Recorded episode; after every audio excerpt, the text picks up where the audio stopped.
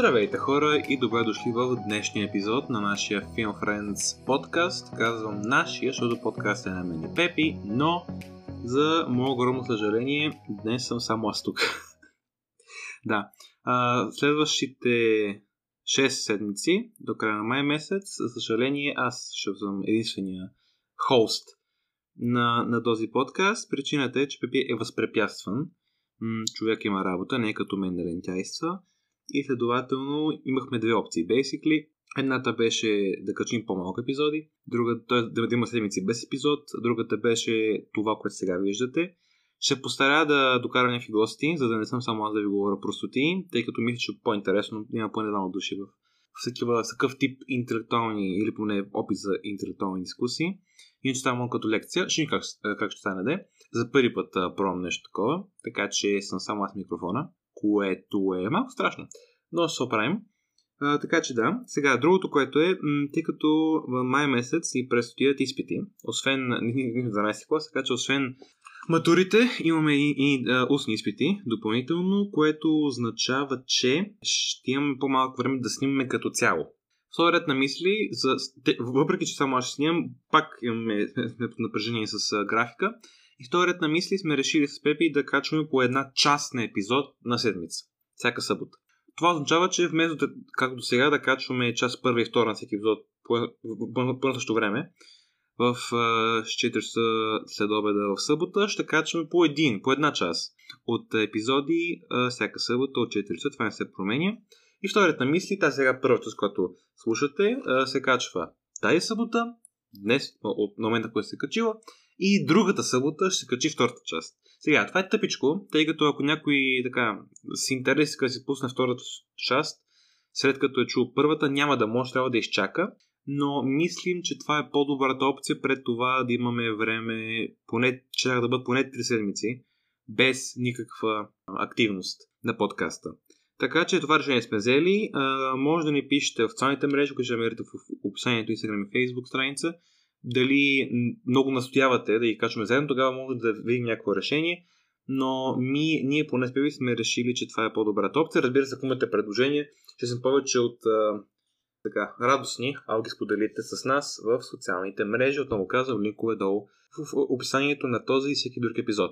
Сега, това е по, по организационното. Иначе, как се вдели по заглавието, днес ще си говорим, аз и вие, без пепи, така, аз и вие за публични изказвания. А, в този термин включваме не само така, говоренето пред публика от типа на TED Talk и влезенето на речи, ами като цяло говоренето пред хора. Това може да бъдат ваши близки приятели, това може да бъдат ваши родители, това може да бъде на конференция в, в, в професионална среда, може да бъде, ако щете, и на устен изпит. Във всеки случай, в по-официални среди, където има на публика, ни хора, които ви слушат внимателно и в случаите, където вашето говорене има някаква формална рамка, дали ще бъде на изпита, дали ще бъде речта, която държите и така нататък, този формален контекст образува формата на комуникация, която са публични изказвания. Сега, до сега ни коментирали два начина на изразяване. Това са писането на литература и есета.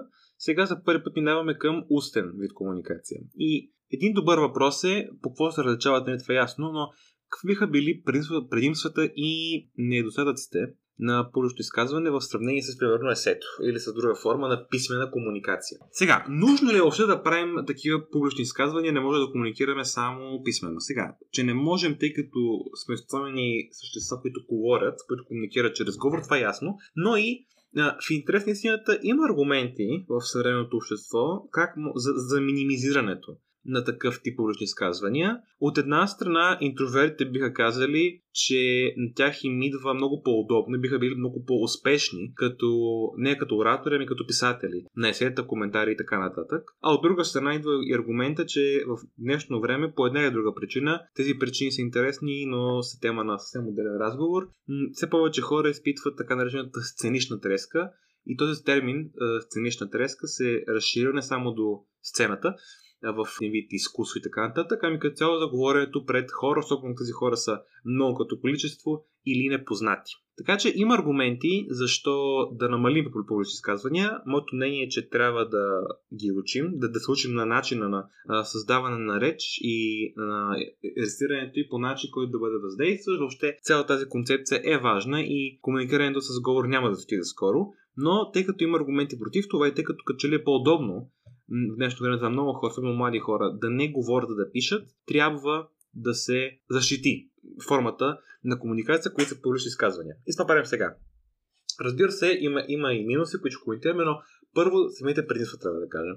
Едно голямо предимство тук е, че а, такъв тип изказвания, публични изказвания имат много по-голямо емоционално въздействие върху слушателя. Разбира се, а, и литературата, и есетата имат а, емоционално въздействие върху читателя, къде повече, къде по-малко и те са също, говоря за такъв тип въздействия, емоционални, те също са част от едно добро есе или от едно добро произведение по литература. Няма спор в това. Обаче измеренията, които може да предостави а, м, говора с, своят, с своите тоналност, а, сила, интензитет, нали, конкретен, конкретен глас, конкретна особеност, на маниерите, с които комуникираме, тъй като тези публични изказвания повечето пъти сме и на живо, без хората виждат нашата мимика, виждат нашето жестикулиране, усещат погледа си, когато ги погледнем в публиката и въобще създава се една атмосфера, която не може да бъде създадена от една, една медия, в смисъл писането в случая, есето или литературното произведение, което е косвено. То е косвено, тъй като един писател го е написал и после го е предоставил или някак се е стигнал до читателя. Тоест има директен, първо темпорален, т.е. времеви и второ обектен като медиатор между писателя и читателя, това е самото произведение. При а, слушателя и оратора няма такъв, такава медия. Може да кажем, че такъв тип а, така, медиатор с самите думи, но тъй като думите биват чути, веднага, що някой изрече, поне времево, а и Просто също, като сме на, на, на, на същото място, м- такива, такива пречки са намалени и комуникацията, макар и да бъде чисто невербална, тъй като един човек говори, човек го слуша, между оратор и публика е много по-силно, колкото между читател и писател, поне в а, измеренията на емоцията, не емоционалността на човека. От друга страна, презентиращия може да въздейства пряко на публиката, като задава, примерно, въпрос към нея, като спуска някаква шега и така нататък, и може да види реакцията на публиката. Тоест, тук имаме директен фидбак, директна обратна връзка към оратора, дали казаното е въздействало по желания начин. При писмената комуникация това не е възможно. От една страна нямаме директна обратна връзка, от друга страна м- не могат да бъдат направени определени такива комуникационни транзакции, ако щете, като, например, м- задаването на въпрос. И може да бъде различен въпрос, да, има такива, има такива случаи, но те са риторични в своето естество, тъй като няма как читателят да отговори на този въпрос, освен ако него да си говори на книгата. Има и такива случаи, разбира се. Но в повечето случаи това не е възможно и винаги въпросът ще бъде риторичен. Така че ето едно второ много важно нещо. Тази комуникация, която може да се създаде между оратор и слушател и публика, е много полезна, много важна и още повече увеличава потенциала за емоционално въздействие. Трето, има повече начини да бъдат изразени идеи. Освен вербалния, вече коментираме, че има и невербален и паравербален. Аз правя тази диференцията между пара и невербален, някои хора само невербален. При мен невербален означава чрез тялото, езика на тялото, за който също ще ме скоро видят, чакайте го by the way. Преди края на сезона, тук малко спълвам каква ще е темата, който чучу, а то вие можете вън, това е друга тема. Под паравербален разбирам комуникацията, която осъществява чрез особеностите на гласа. Тоест, интензитет, тоналност, тембър и така нататък. Там се показва нали, доста често отношението на оратора към това, което, което той самия казва. И имаме и възможности за кариерно развитие. Тук имам предвид конкретно нетворкинга, т.е. увеличаването на социалния кръг, тъй като една добра реч може да предизвика изключително добро впечатление, много по-добро от няколко сериозни разговора. И отново причина заради това е това емоционално въздействие. Ако питате мен, това е леко проблемно, тъй като базираме голямото от нашата представа за човека върху една реч, която най-вероятно е подготвил. От друга страна обаче така функционират хората. Знаем, че първите няколко секунди са ключови за първичното впечатление, което човек си изгради, а след първите 10 минути от комуникация или някакъв вид интеракция с другия човек, ние вече имаме достатъчно твърдо мнение за този човек, макар и по-съзнателно, че да е трудно след това да се оттърсим от това прото впечатление, от, от тази протоимпресия, която получаваме от човека, с който комуникираме или който слушаме в ситуация на оратор и публика. Сега, разбира се, има минуси. Има минуси, а, тъй като има по-голямо емоционално въздействие а, при, при публично изказване, оратора от него се изисква по-голяма емоционална ангажираност. Докато при есето високият пилотаж е да сме рационално убедителни, тук е много по-важно и за мен е по-трудно да сме емоционално убедителни. Почвам казвам за мен, аз самия не съм водил публични изказвания извън училище, но в училище съм водил три пъти такива, така че имам някакъв, макар и ограничен и в рамката на училището, опит. Ако се чуете по какъв предмет, по, по българска литература. Там го правихме, тъй като имаме готвен четулка. Така, а, сега. Да, тази емоционална ангажираност, първо, че не идва лесно на всеки и второ, че тя по-трудно се упражнява. Самото упражняване като, като акт, като повтарящ акт или като, като концепция е рационален. Това е рационално, защото изисква идентифицирането на това, което е грешно и м- опитът му, който също трябва да бъде рационален, тъй като трябва да се разбере как а, да бъде конструен този опит, опит за подобряване. На практика това е упражняване. При емоционалните въздействия и, при емоци... и опита за емо... постигане на емоционална интелигентност или убедителност, все по-трудно като че ли става в днешно време да го упражняваме, тъй като първо хора стават по-добри в това да идентифицират кога човек е искрен, кога не е искрен, говорим чисто емоционално.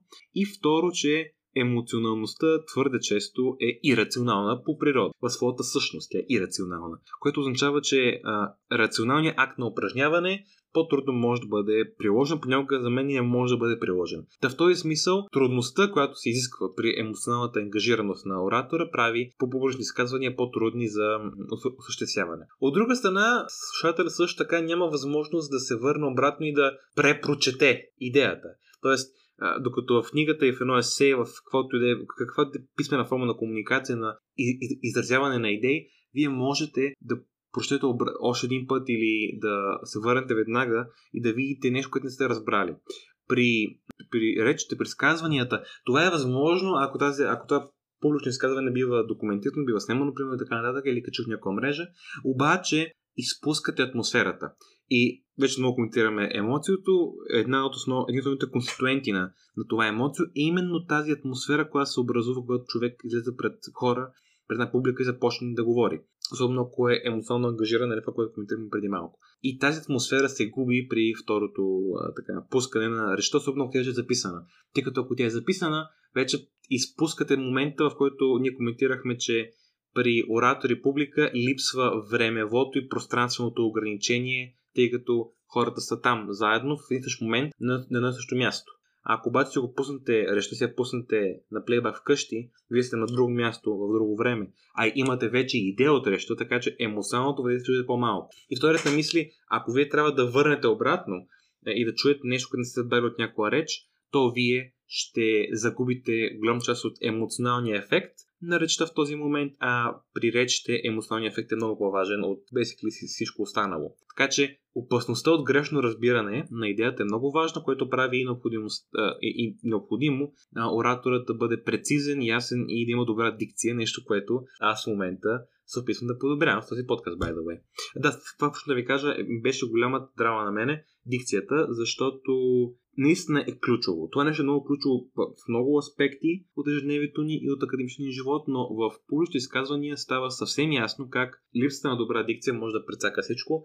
Причината е именно тази дистанцираност, която се получава, ако се пробвате да върнете назад а, записана реч. И трето, а, трябва да бъде повлияна, трябва да се влияе на много хора. Тоест, за да може една реч да бъде приета като силна, добра и въздействаща, тя трябва да въздейства на много хора. Но тъй като тези много хора не биват третирани като индивидуални личности, в смисъл на това, че при, при един читател самото четене е индивидуален процес, много често публиката се възприема, и то с право, тъй като тя така се държи, а макар и пасивно, като един колектив. И този колектив, знаем от, от Юнг, от, от Важа, от Фройд, ако щете, имат колективно съзнание, конкретно колективно подсъзнаване. Тоест, за да повлияете на една маса хора, вие трябва малко или много да задържите манипулативно.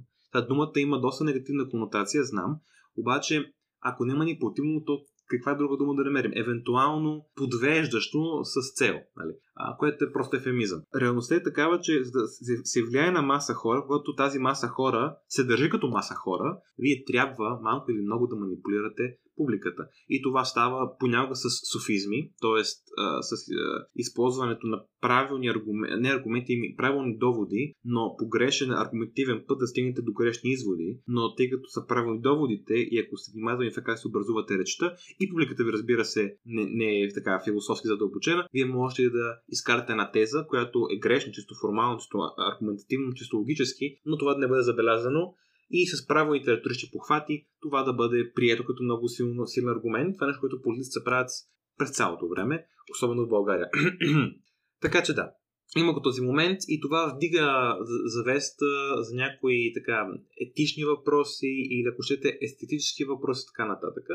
Да не забравяме това, което е казал Фредрих Ниче, философ немски, за който има и епизод може да го проверите в плейлиста на нашия подкаст. Ниче твърди, че макар и сред индивидите лудостта да е рядкост, сред масите тя е нормата. Това, което си имам предвид е, че в а, един колектив индивидите много по-трудно могат да устоят на тази протоемоционална необходимост от хаос.